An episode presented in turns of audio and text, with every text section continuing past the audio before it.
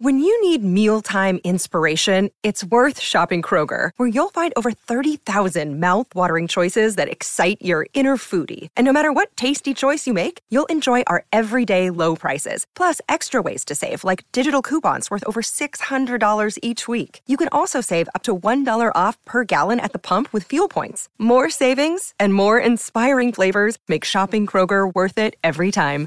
Kroger, fresh for everyone. Fuel restrictions apply. SEN Sport Update. G'day, it's Sam Fantasia with your SEN Sports News Bite. Here's what's making news around the sporting world thanks to car sales, unique insights, and exclusive perks with car sales for owners. Number one pick in the 2020 AFL draft, Jamarra Ugle-Hagan will make his long awaited debut for the Dogs against the Swans on Sunday. The key forward comes into the lineup for Aaron Naughton, who misses due to concussion. The 19 year old has kicked 13 goals from 7 games in the VFL this season. Some good news for the Lions, with midfielder Lachie Neale expected to line up to face the Saints on Saturday night. He was a late out from last week's win over the Crows, but is expected to have overcome a calf complaint to play this weekend. Meantime, St Kilda's Dan Hannebery is edging closer to his return to senior football.